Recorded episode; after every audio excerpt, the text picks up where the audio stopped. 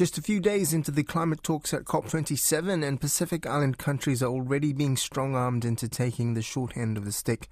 While the inclusion of loss and damage climate financing on the agenda has been labelled a momentum shift, the reality is compensation and liability funding for vulnerable islands will not be realised in this meeting. Pacific Islands Forum Secretariat Program Advisor for Resilient Development Finance, Carlos Moresi, spoke with Lydia Lewis about the Pacific's position on the inclusion of loss and damage to the COP27 agenda. For us in the Pacific, uh, that is a win for us. We've been fighting for this uh, for a number of years now, trying to get into the uh, mainstream negotiation process. And finally, we managed to get a specific agenda item on loss and damage. What is that specific agenda item? And I understand that there was some heated discussion over the specifics around that as well. Yes, uh, the, the, request went through uh, from Bonn through the G77, so the Pacific uh, negotiation bloc. We uh, obviously negotiated through the AOSIS Association of Small Island States, which then fits into a bigger group, which is the G77 plus China. We requested the president to have included under the matters relating to finance a specific sub item on loss and damage. Now we you probably heard the start of the actual opening session was delayed, and that's because the negotiators were in, in the negotiating rooms right until about five o'clock in the morning, try to agree on the language. And the sticky point is the insistence by our um, developed countries, the umbrella group, that loss and damage should not relate or have anything to do with compensation and liability. And they wanted that language specifically included in the agenda notation.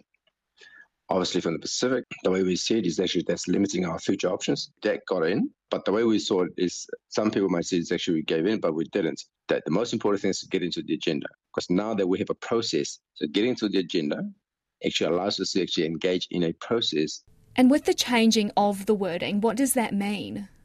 Okay, so the way we saw it is that the UNFCCC process is only one process. With if you look at the global context of loss and damage, so the way we saw it, you're probably aware there is. So we're linking it. There's a uh, a move by Vanuatu to go to the UN to seek an opinion from the International Court of Justice around the actual liability of polluting countries for the climate change impacts and the damages that are caused. So the way we saw it is that we should not restrict ourselves so we're looking at the, the bigger game. So the UNFCCC process and the negotiations is one element of addressing loss and damage. So to get into the agenda, we have the discussion, but it leaves us other options outside of the actual UNFCCC process. If people can recall the establishment of the Green Climate Fund, that took eight years to get it through. From the time it was actually agreed as a process to the time it was established. If we don't get engaged in this process, so we're looking at the, the, the long-term uh, uh, game rather than just, just, just the specific reading on, on one specific item for this COP, noting that there'll be other COPs. But there's, there's a, uh, a bittersweet uh, way to look at it because one way we look at it is the one, one of the hampering uh, incidents with uh, with COPs is that because there's another COP next year, so there's a tendency to kick the ball down the road. Uh, but I, th- I, think with the with the, the wording that we actually we, we've included, so the wording actually includes also a timeline that a decision should be made by 2024. So the ball is rolling now. What will it look like when it's completed? Yeah, thank you. So to look, to look at loss and damage, we really have to look at the, the starting point of the climate nexus, so to speak. So we, we cannot go away from the actual addressing climate climate change issues, which is actually mitigation in reducing global warming. What we are arguing is that because we have failed to address mitigation, to reduce carbon emissions, to reduce global warming, we've we've needed to adapt. So that's the link between um, mitigation and adaptation. Beyond adaptation, we've also found that the, because adaptation is not keeping up in uh, in line or in time with the impacts of the climate change uh, issues, even the adaptations we're experiencing limitations of adaptation. To give an example, if you're talking about sea level rise, the adaptation measure has always been in the, you know, traditionally been building seawalls for coastal protection. How high a seawall do you keep building? Do you keep increasing the height of the seawall because the sea level keeps rising? At some point, the sea will inundate, inundate the coastal the coastal areas, and that's when we come into the area of loss and damage. So I just want to make quite clear for your audience that there is actually we're just going we're not just going asking for money for the sake of asking for money for loss and damage. It's actually the link between the failure of mitigation, the limitations of adaptation, then now we have to look at loss and damage. What does what does that mean for the Pacific Island countries? It means that um, there are options should you lose your coastal uh, land, your rights to your coastal traditional fishing rights and fishing grounds, your traditional livelihoods, and the worst case scenarios when this has to be migration caused by or displacement caused by uh, climate change, there is there, there is recourse for the communities.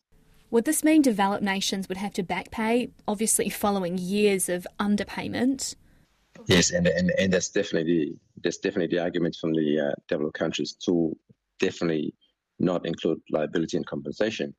So that is they, they do not have to do back payments. So you know, in, in your words, uh, there are other avenues. Uh, I'm not sure if you're aware, but there's also a, push from the developed countries to have, which is the alternative to the loss and damage facility, which is uh, in a facility being pushed by Germany called the Global Shield, and that's very insurance based. We, we don't really accept the insurance uh, modality, only in the sense that it only compensates for loss already already suffered. So in terms of the back payments, uh, we haven't really got that discussion, but we cannot avoid that. What is going to be on paper at the end of this meeting? At the very least, what we're expecting is that the the club, the parties to the, to the convention, agree on a systematic process for arrangements. Uh, this is the term that's actually going to be hearing about. For so we're not talking about when we when we talk about loss and damage financing facility. It obviously makes people are always just talking about the money. What we're actually talking about is actually loss and damage arrangements that might include financing elements. And those arrangements actually talk about making assessments of what loss and damage actually is, what the potential cost could be, and what are the areas that we can uh, address those issues before the actual losses are suffered. So those are all part of elements of the bigger picture of loss and damage. So at the very least, we want an agreement on a systematic approach for developing the loss and damage arrangements.